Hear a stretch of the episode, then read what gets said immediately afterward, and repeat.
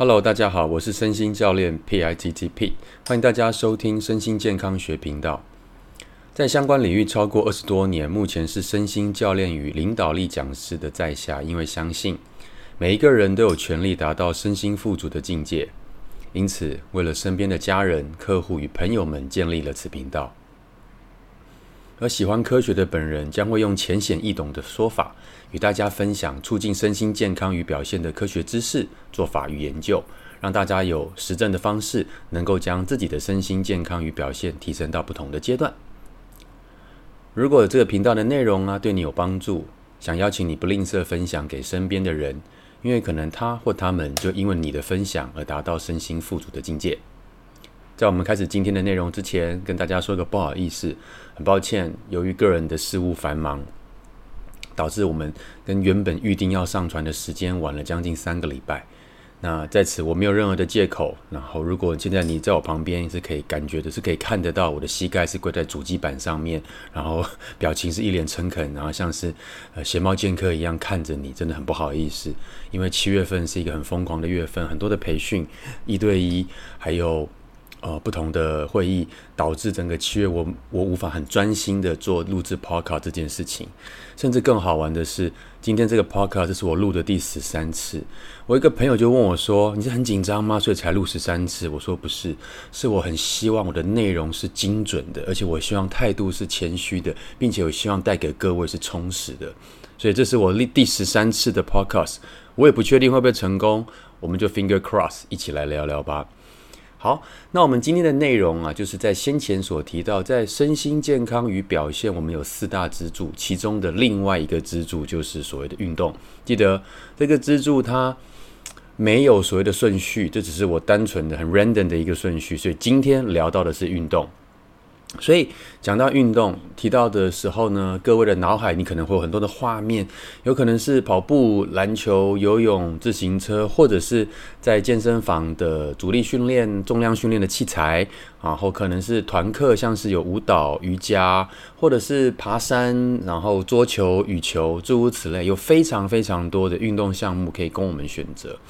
所以，我们今天就要聊一下，就是第一个，我们怎么把运动分类好，方便大家在做选择的时候可以适合自己。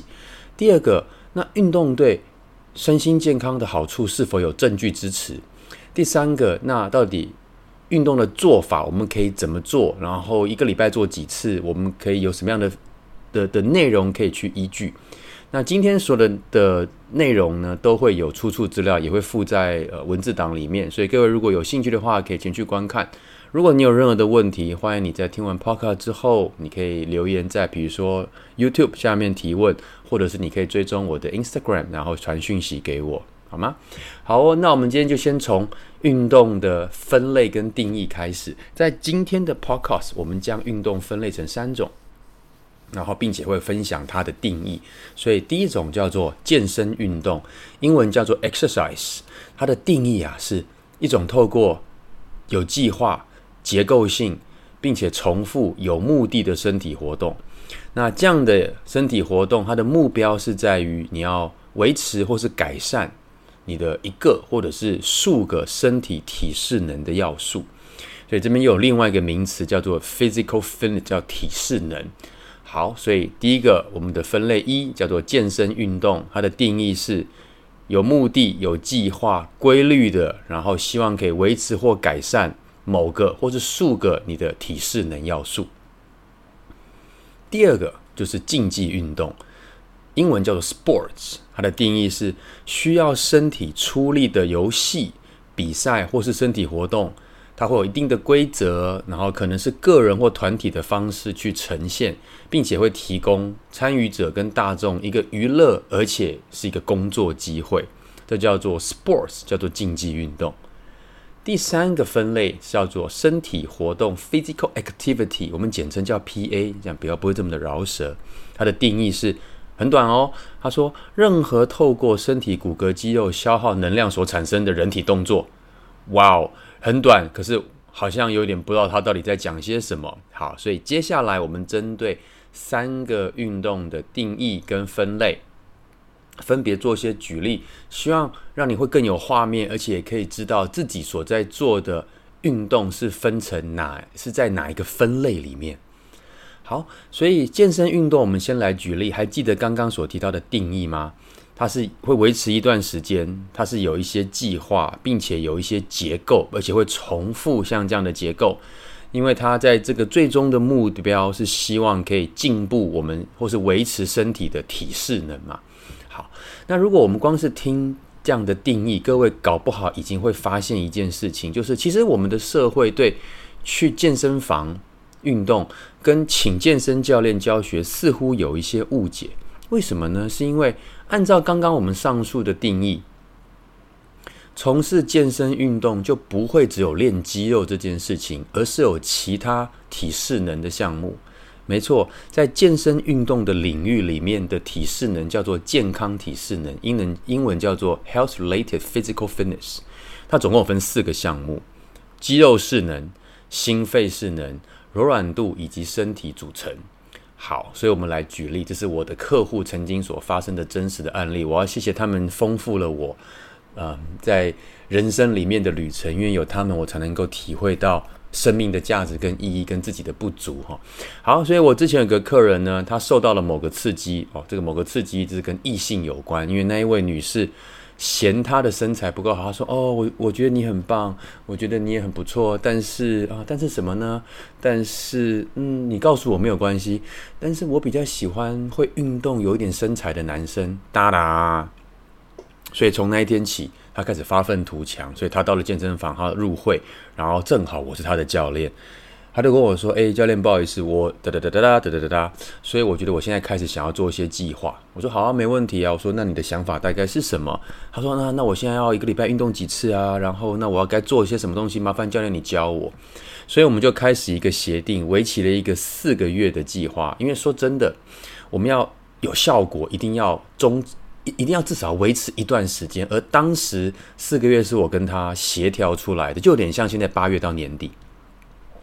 好，所以我们就维持四个月，然后一个礼拜他跟我做两次的健身教练的一对一的课程，然后我们主要的目的是帮他培养肌肉的能力，然后他自己会有额外的时间，就是下了健身课之后，他会留下来做一下心肺，可能是滑步机、脚踏车或者跑步机，所以我也会教他这些心肺适能的器材跟技术，还有相关的设定。好。那所以我们就开始了像这样的计划，然后我们就开始做固定式器材或者是自由重量等等，是不是强化肌肉势能？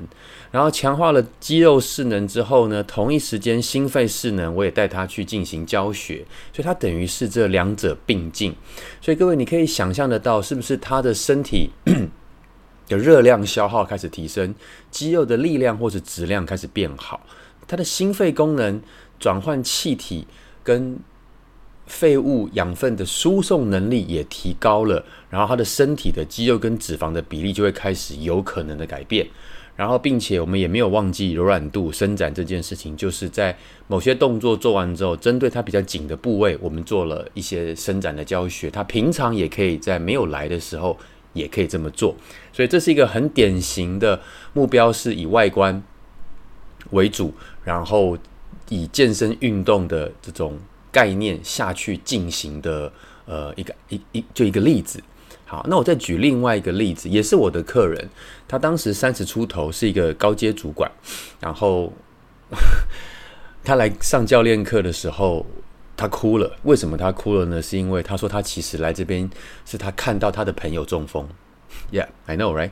他看到他的朋友中风，就这样倒在地上，然后大家叫了救护车。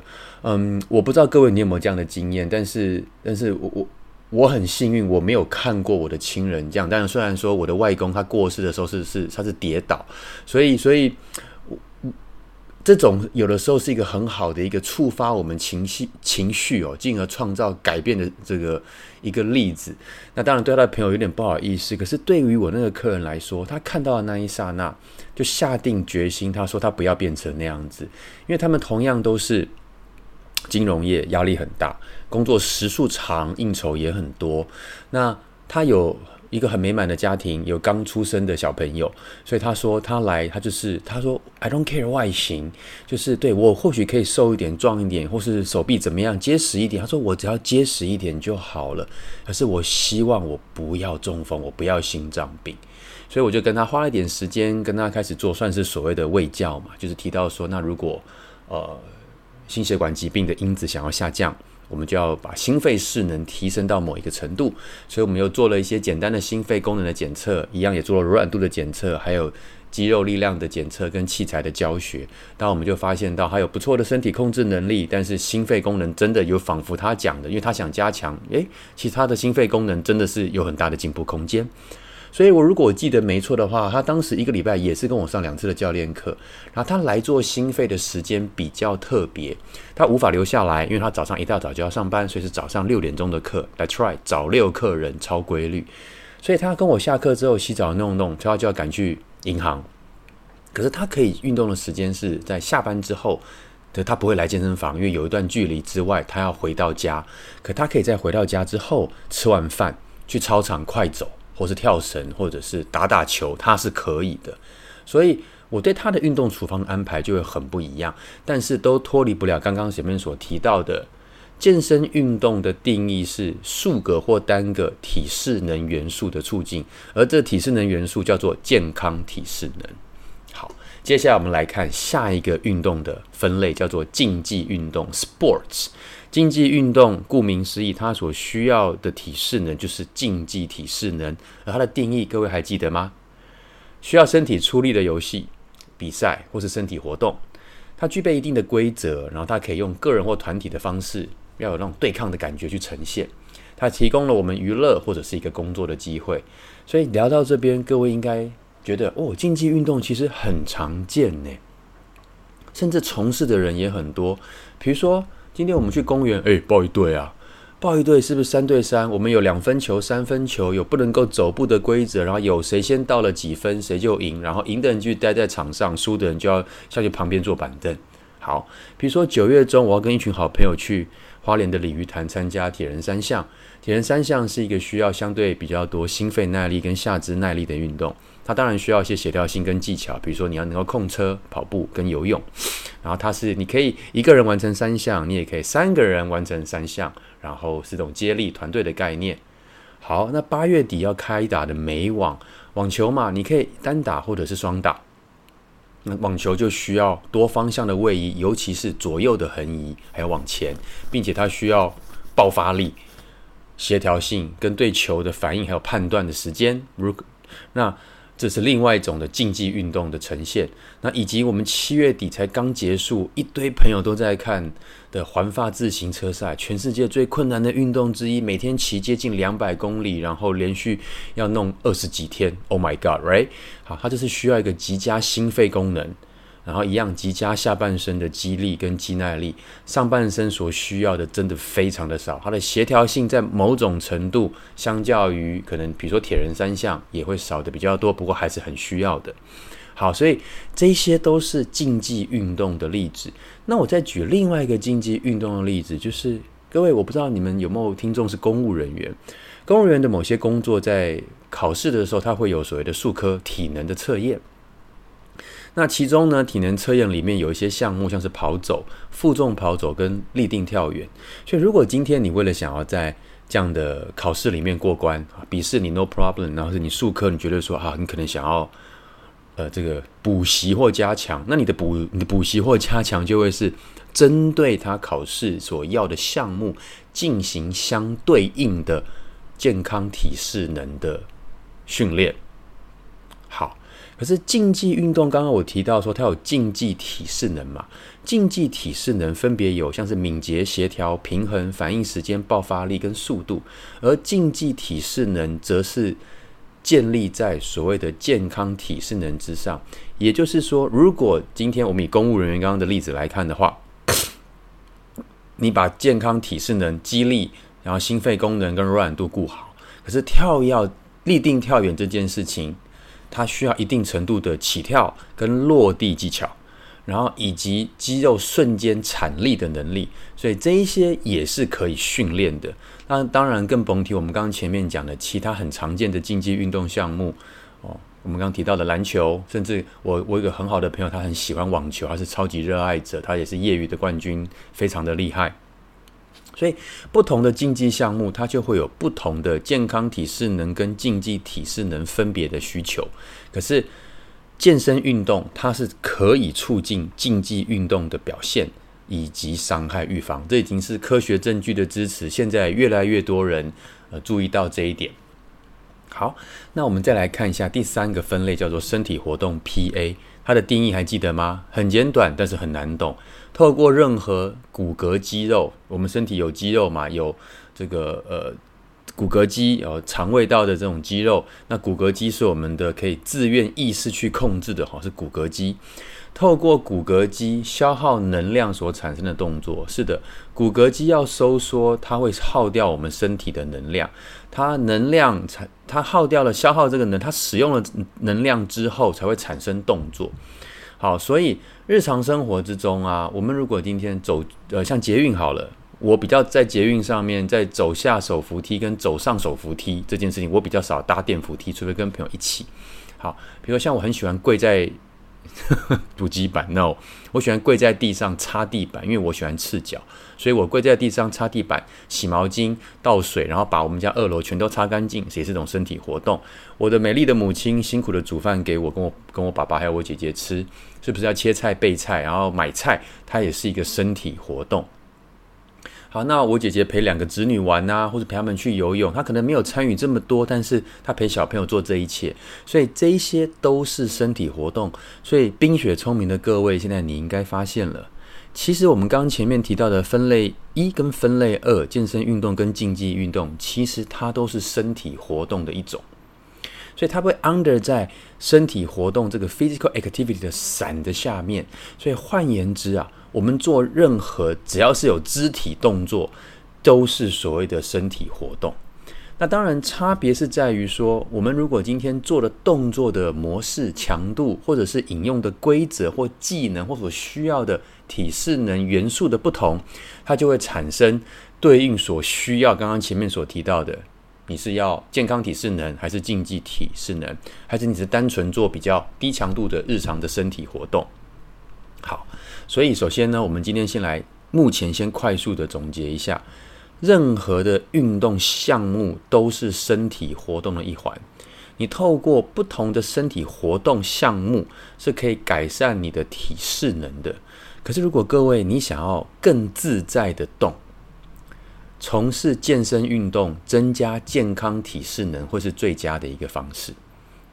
所以这是第一块，我们先让各位知道分类跟定义，以及如果你希望变得身心健康，你可以从什么地方开始。第二个，我们就要讲，那到底运动或身体活动对身体、对身心健康的具体好处有哪些？具体好处，我刚刚前面有提过了。你如果可以自由自在的动，或者体适能促进，它绝对是一个好处。另外一个好处是体重管理，就是减重、雕塑，这我就不提了，因为这是一个被讲烂的话题。第三个好处就是下降疾病的风险，科学证据已经告诉我们，乳癌、大肠癌、子宫颈癌、食道癌、肾脏癌、肺癌跟胃癌这些炎症、癌症都是可以有下降的风险。当然更甭提有可能下降关节炎、增进骨质密度，或者是减少。肌少症的发生的几率等等，对非常多的疾病，它都有下降风险的这样的一个好处。可是我们今天要聊的是大脑的健康。是的，没错，在过去的十几年，有越来越多的科学家，他们非常的厉害，他们开始研究单次或者是长期，就是多次运动或身体活动对大脑健康的帮助。所以各位，你可以想象得到，今天光是我们做一次的运动，比如说。我们站起来去外面快走，稍微跑一下，十几二十分钟叫单次，或是我们维持像这样的习惯，一个礼拜两到三次，然后维持了几个月之后，其实在证据上面都会让我们看到对大脑健康相关的促进。好，所以我们现在来看一下有哪一些。好，第一个是认知功能，认知功能在孩童青少年。成年人或者是较年长的成年人，就是五十岁以上的，全都可以看到，在大脑的运算、执行、注意力、记忆、产生智慧以及处理速度，全都会进步，并且还会减少失智症，包含了阿兹海默症的风险。这已经是科学证据的证实。好，第二块叫生活的品质。我想这也是嗯很多人很在意的，尤尤其是我不太确定是不是只有我这一代，但是。我已经现在半只脚在棺材里面，所以跟我同年纪四十岁到五十岁的朋友，我们大家就都常常都会有个想法，就是说，我们希望我们等到年年年纪越来越增长的时候，至少我们可以保持一个能够自由自在动的一个身体。或许我们并不想要很棒的身材，可是至少我们想去哪，我们有体力可以玩，有体力可以做事情，哦，诸如此类。好，没有错。所以，对于生活品质这件事情。长期的运动或是身体活动，它都是可以促进的。好，接下来有两个是跟我们的情绪很有关系的，这也非常的重要，也就是所谓的焦虑跟忧郁的现象。没有错，在孩童跟青少年以及成年人，证据都显示，对减少焦虑或是减少那种坏心情啊，好，以及减少当下就是啊，我现在心情不好。都会有帮助。那当然更甭提是 long term 的 feeling 嘛，就是长期我觉得啊有点呃不高兴啊，有点有点有点焦虑，或是有一点觉得感受不好的的这种这种这种状态，它都可以有促进改善。所以不论是呃单次运动或者是长期运动，它对于焦虑它都是有改善的。其实很常见呐、有的时候我们心情不好，我们去散个步、打个球、流个汗，是不是心情就好多了？那接下来我们看一下睡眠。睡眠的话，单次或者是长期运动都会有帮助，不管是所谓的睡眠的效率、睡眠的品质、深层睡眠的时间，然后以及减少白天想睡觉的那样的状态，好，然后以及甚至是呃减少所谓的呃服用促进睡眠药物的频率，通通都会有帮助。好。所以其实还有非常多的证据。今天我们聊的啊，真的是冰山的一角。所以各位，我我想邀请你，呃，看一下这件事情，就是其实运动或身体活动，它是对我们人体是一个内跟外的改变同时发生。只是 unfortunately 很不幸的是，我们的眼睛常常只能够看到书的封面，可是却却却忘记多翻那一些书的内容。当然，我们的人体。你要翻到内容是有困难，可是我现在就邀请你看一下这个内容，这个人体的内容，大脑在讲的故事。当我们愿意多活动一点、多运动一点的时候，我们大脑里面就会产生变化，不管是单次还是长期。当然，研究已经证实，长期给我们的变化是相对多，并且相对稳定。所以，身体活动或运动对于身心健康。的重的促进，它的重要性啊，绝对绝对不容小觑。尤其在我们的大脑健康跟情绪里面是非常重要的，并不是只有说哦，我身材的改变才是运动的唯一的目的。OK，好，所以我们这边稍微跟大家很快速的讲了一下，其实对，没错，身体活动跟运动是可以促进你的大脑力的。而这些大脑力的促进是可以改善，像是忧郁，有像心情的改变，情情心情的改善，然后更甭提我们刚刚前面讲的其他的健康相关的因子。好，那我们是不是上礼拜也呃上一次也提过睡眠的改善？所以你想，你有运动的睡眠品质改善，睡眠品质改善，是不是记得我们上一次还有讲到其他相关的因子也会获得改善？所以它为什么会是身心健康与表现的？桌角的其中之二，我相信各位现在应该渐渐开始有一些图案了。好，那今天的最后呢，我们就要聊两件事情，那就是 OK，那可以怎么做跟做些什么嘛？然后还有就是一些频率跟时间，所以我们来快速的分享哈。所以，如果你希望今天促进健康，第一个很重要的观念就是你不一定要做运动，因为现在各位你已经知道，运动它其实是还有。它是包含了身体活动，就是所谓的很多的面向，它不是只有特定的项目才叫运动。所以，我邀请大家，首先呢，尽可能减少坐着的时间，也就是坐在椅子上的时间。所以你站起来散个步，这些都会有差哦。研究已经证实，如果我们连续坐着一个小时的这种伤害，会抵消掉你运动二十分钟的一些效果。然后，even 你只是做轻度的运动，像是走路啊，如果你愿意做一些走路，取代你坐在椅椅子上面的一到两个小时的久坐，光是这样就可以降低百分之二十到四十的死亡率，并且，如果你无法连续走一个小时，你把它分成三到四个切割的片段，相较于完全久坐，它还是可以降低我们的死亡率，并且减少我们的患病率。其实这些有太多公共卫生的研究早就已经证实，足够或者是无低低量的身体活动，任何事情哦，它都会有帮助，哪怕是低强度的。好，第二个研究我觉得比较酷哦，它是给一些还是要坐着的上班族或者朋友们，就是一些很令人振奋的消息。一九八六年，Eric 的著名研究就是，如果是有活动的久坐，跟坐着完全都不动，是可以消耗至少多一百，甚至有一些是高达八百大卡，是不是超酷的？换言之，坐着的时候，你可能诶。脚会盘腿啊，会动一下，然后会身体会摇啊，然后头会动啊，手会托在你的脸的旁边啊，或诸如此类。只要是有动作的坐着，这个研究跟其他的研究都发现到相都发现到，相较于久坐是可以消耗更多的热量的。好，所以这让我想到我小时候是一个坐不住的学生。我不知道各位是不是，如果你也是的话，那你不寂寞。我小时候常常被老师说：“你怎么像蛆一样啊？”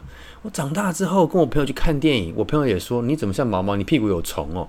然后我就想说，没有啊，这样一直坐着，我其实很不舒服。我不知道为什么，我就很不舒服。我就想要稍微移动一下，所以我可能脚会盘一下，身体歪一下，腿部动一下，然后小腿转一转，然后脚尖颠一颠。没错，刚刚我讲的方式，你都可以用在你的。所谓的有活动的久坐，因为这样子还是会创造肌肉的收缩、能量的消耗、血糖的控制，所以它还是有些许的帮助。当然，如果你愿意站起来拉筋，或者是去倒倒水、上个厕所，或者是到窗外看看太阳，还记得我们上次我们之前有讲过的吗？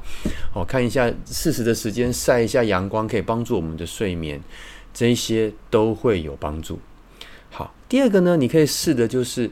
先选择你喜欢的运动项目开始，为什么呢？因为你喜欢的，它比较能够能够让你动起来啊，而不是说哦，别人告诉你哦，运动就是要做这个才有效，谁说的？很多时候那些说法，它都有很多的个人的意见在里面。但是在我的直播，呃，更正，在我的 podcast 里面，我希望传达的是尽可能的客观的资讯，提供你另外一个选择。意思是说。你选择某个运动是你喜欢，我尊重。但是或许我们也可以看一下，这个世界有别的料理，有别的水果，有别的人种，有别的运动，我们可以开一下我们的眼界，甚至供我们选择嘛。所以，不管你是喜欢打羽毛球，还是你觉得现在你不管是时间或是预算的考量，可能你想先从散步开始，那你就先开始。按照你先喜欢、能接受，并且是你愿意先拨一些时间出来的，先做好啊。当然呢，在美国运动医学会跟很多公卫的研究就会有建议说，如果我们今天要促进心肺功能或者是保持健康哦，我们的呃心肺势能的建议时间啊，分别是如果是低强度，一个礼拜他们是建议要五次。什么叫低强度呢？就是可以边运动边聊天。哎，sounds good，right？边运动边聊天，或者是嗯。这个这个你会微微出汗，然后你可能呼吸快一点，但你还是可以聊天。一个礼拜建议是五次，然后至少你要最少做三十分钟。好，然后另外一个呢，或者是你也可以一个礼拜做三次就好。哦，可是你强度要提高，哦，就是比较激烈一点的，就是嘴巴会会比较大口换气，但你时间就可以下降，因为时间跟强度它是有反向的关系，所以这个是美国运动医学会他们所建议的理想上的心肺势能的建议的时间。所以，我们再回推到刚刚我们所提到的，哦，事实上最落地的做法就是，你先将你愿意动的时间先列出来，然后选择一个你喜欢的运动项目。我的提议是，最好让你不要去太远的地方。最好是你出门就可以做，然后成本也不要太高，然后以及有人陪的。好，如果没有也没关系。然后你先开始，然后先试试看，某几天跟某几个时间之内去找一找哪些时间跟哪一些天你做起来阻力最少，least resistance 嘛，你就可以先开始。然后等到你开始这样做之后，记得强度不用高，但是你就把你能够做的频率跟时间做满之后，对不对？第二步就会是什么？就会是你把频率先下降，然后强度增加，然后时间先下降。为什么要这样做呢？这样子比较可以让你的身体有更多的时间去适应强度的改变，并且有可能下降受伤的几率。当然，我再一次强调，运动受伤的变数非常的多。在这个简短的 podcast 里面，我只能够分享最基本的一些方针，甚至是我观察到有很多运动的人都忽略的一些资讯，分享给大家。那如果你是健身教练或体能教练，尽量拿去用吧，因为有的时候我们也会有呃一些不同的盲区，可能没有看到的地方。所以，如果我的分享对你有帮助，你就拿去用吧。好，所以。第三个，我们是不是要有柔软度也要做？刚刚前面是心肺嘛，要有柔软度。那柔软度呢，最落地的做法是，你可以针对你所有用到的部位去做静态伸展，或者是你可能做一些体适能的柔软度的这个检测啊，有某些部位比较紧的，你再伸展。为什么我这边会这样子讲？是因为其实柔软度太好也不是一件好事。也就是说，如果你是身体筋骨很柔软的人，有可能你的关节会比较松弛。我说的是有可能。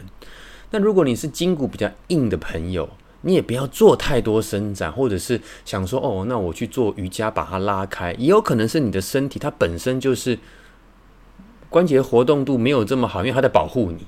可是也有可能是肌肉它还没有足够的收缩能力，帮我们去创造一个活动度。好。所以伸展，我个人是比较保守，因为现在有很多的研究会认为，其实伸展或许不一定有这么大的重要性。但是做完伸展，其实我们的心情会很舒服，我们的情绪会很和缓，甚至有的时候，哇，忙了一天，累了一天，稍微拉拉筋，你的感觉是不错。所以，所以我也不能够说不要做，但是我个人的提议就是，你比较紧的部位，你再花一些时间伸展，然后以及你运动的部位，你花一些时。时间伸展，这或许会是呃一个开始，可以试试看。好，最后我们是不是有提过肌肉势能这件事情？好，在讲到肌肉势能呢，美国运动医学会的建议是大肌群哦，胸肌、臀部、大腿等等，一个礼拜至少要两到三次，然后去刺激它，然后利用阻力训练的器材，可能是固定式的，或者是自由重量，或者其他，然后做。一呃一个动作呢，做可能是八到十二下，然后为一组，然后做两到三组，这些都是建议。跟落地它会有一些区隔，可是这边我想要跟大家强调一下，在我们今天所聊的内容里面，有一个最直接的方式，是可以帮助你的人体活动，你的身体动作会变得好。换句话说，它可以帮助你促进健康体适能，也可以帮助你促进竞技体适能。它不像大家所讲的是某一个 学派，或者是个人信仰，或是诸如此类。它是一个科学，它也是一个事实。意思是说，我们的人需要动。刚刚前面有提到，是不是需要骨骼肌做收缩？骨骼肌在收缩的时候呢，关节它会成为我们的支点。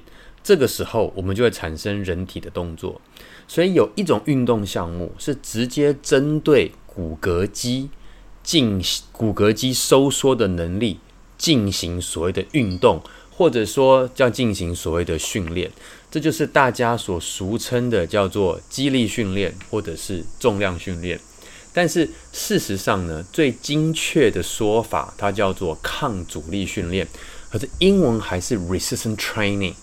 那肌力训练的英文叫做 strength training，重量训练叫做 weight training。为什么我会说叫做抗阻力训练呢？好，抗阻力训练的定义是身体产生内力对抗外力。而各位，我们的内力的产生是透过肌肉的收缩，外力是什么？比如说，今天我们从椅子上面要站起来，是不是要对抗地心引力嘛？Obviously。然后，可是我们身体的重心跟肢段的长短、重心的分配，会决定哪一些肌肉是不是要出更多的力，因为会影响到我们的的力的分配。好，那如果当时你要站起来的时候呢，有一个人他压住你的肩膀，你是不是起不来？所以如果你硬要起来，你的腿或是你的手臂就要开始帮忙出很多的力。所以按照抗阻力训练的定义呢，也就是所有的身体活动，它都可以是抗阻力训练的一种。今天我们走楼梯，是不是相较于走平路，我们的肌肉要出更多的力，让我们往上走？你去走星光三月登高赛。跟一零一登高赛，是不是你的肌肉能够持续输出力的能力就会变得相对来讲是重要？一样，你走路跟跑步，肌肉要产的力就会不同。你在健身房做胸大肌训练。你推十公斤跟推二十公斤，就数字上来看，它是不是也是不同？当然，这个我们如果要聊，可以聊得更深，因为抗阻力训练跟重量训练或肌力训练又不一样，是因为我们看的是 force output。可是刚刚讲的重量训练，比如说上面的十公斤或二十公斤，并不能够完全代表作用力。这个我们有机会之后可以再聊。好。所以，所有的身体活动都可以视为抗阻力一种。你去游泳也是抗阻力的一种，爬山也是，攀岩、打羽毛球都是，没错吧？但是，如果你要直接针对肌肉进行的抗阻力训练，就会需要在健身房里面的重训器材，或是自由重量，以及经过设计的动作。为什么要经过设计的动作？因为抗阻力训练的目的是针对你。各肌群去进行强化，而这些强化的设计必须要有生物力学作为基础。也就是说，你在网络上面看到有一些人在做一些阻力训练的动作，他跟你宣称有效，Well maybe 不一定，因为我们并不确定它有没有科学，尤其是生物力学跟解剖学或是运动科学相关的一些基础，他有可能身体。靠别的东西练很壮，可他为了想要贩卖一个东西，他就告诉你说：“哦，练这个有效。”所以我们的大脑就很直觉的被骗嘛。可是事实上，关联性不代表因果关系啊，right？好，所以这边我跟大家分享的就是最后一点：如果你想要直接强化你的身体能力，从事抗阻力训练是有绝对的必要，因为当我们的肌肉越会产力的时候，我们想要做任何的动作 movement，我们都可以越来越自在。这也是我们在 RTS 阻力训练、生物力学的培训里面，我们一直在健身产业所呼吁的。那如果你是 RTS 的学生，我也希望让你知道，把这个知识传播出去，让很多人都知道你是有能力可以帮他们做。以生物力学为基础的抗阻力训练，去帮助你的客户，不管是外观的改善，或者是身体能力的进步。OK，好。但是讲到这边呢，我也希望让各位发现，其实对抗阻力训练是一个最直接有效的方式，可是它一定会有一些门槛。所以我前面也提供了其他的身体活动的方针给大家参考，因为我相信要达到。成功也也就是你的目标，不管是身心健康还是什么，要达到一个目标，不会只有一种方法，也对，他可能会有一种比较有效率的方法。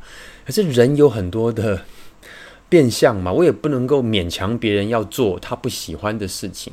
哦，所以或许各位你可以先从屁股离开椅子开始，可以先从你喜欢的一些休闲活动开始。你也可以先从，好吧，你决定你想要雇一个健身教练或者是肌力体能教练，请他帮你提升健康体适能开始。那你也可以决定说啊，你先看 YouTube 那些呃健身人啊，他们在讲阻力训练，你先去做做看跟玩玩看。但是我还是强调，找最直接有效的方式，就是抗阻力训练，以及找有认证的专家来帮助你，对你进行一阵子的教学，这样可以省去。很多的错路，OK，好，那哇哦，第十三次的录音果然相当的也算是顺利了，虽然中间我有一些卡词哈，不过嗯，谢谢大家的耐心，然后我也要放过自己一马了，而且说老实话，我今天是不是说七点钟就要播出？没错，所以我等会就要制作封面，然后七点钟的时候我准时就会上传，那各位就可以听到火烫烫的呃身心健康促进跟表现的方法运动篇。好，Anyway，嗯、在我们今天 Podcast 最后，还是谢谢你的耐心，然后也谢谢你的支持。没有想到我的 Podcast 居然我收到呃，这个从 Apple 上面的排名表哈寄来的说，我居然是在台湾的 Health and Fitness 前是第四名啊，目前是第是是第四名，这完全出乎我意料之外，因为这毕竟呃不并不是我的本意，我的本意只是想要助人跟传播。呃，相关的一些科学证据跟资讯。OK，好，那我们今天讲的内容啊，如果你有任何的问题的话，欢迎不吝啬的，请你留言给我或者传讯息给我，包含了我的 IG、我的网站或者是我的 YouTube，各位都可以看得到我的连结。然后今天的内容的参考资料总共有六个，其中有一本书是 Daniel Lieberman 的《天生不爱动》，我强烈推荐各位。嗯，这本书可以看，因为我有些朋友已经受到我的推荐。但是，呃，如果你不是健身教练，没有关系。就是这本书，我认为很适合所有人看。而且，我觉得它最棒的一点是，它会消除不运动的人的罪恶感，这一点很重要。我教学这十几年，一直在跟大家讲说，其实如果你没有运动，没有关系，但是不要有罪恶感。就是运动是违反我们的人性的。对，就是我们明知运动好，但是不如在床上睡到饱嘛，对不对？运动在某方面是违反人性的哦，所以就算你不运动，it's fine。但是透过今天的内容，我相信你也可以知道，其实你有做身体活动也是有差的。好吗？好，我们本次的内容即将要结束，一样，我再次邀请大家，如果你发现对你有帮助，请你不吝啬的分享给你身边的人。如果你有需要运动或是身心健康相关的咨询或者讨论，也请你不吝不吝啬联系在下。那就让我们一起助人，以创造更美好的社会与世界。下一集我们要聊一下另外一个桌角，又是营养。那预计呢，在八月底九月初会上线，那就请各位期待喽。好，谢谢，晚安，拜拜。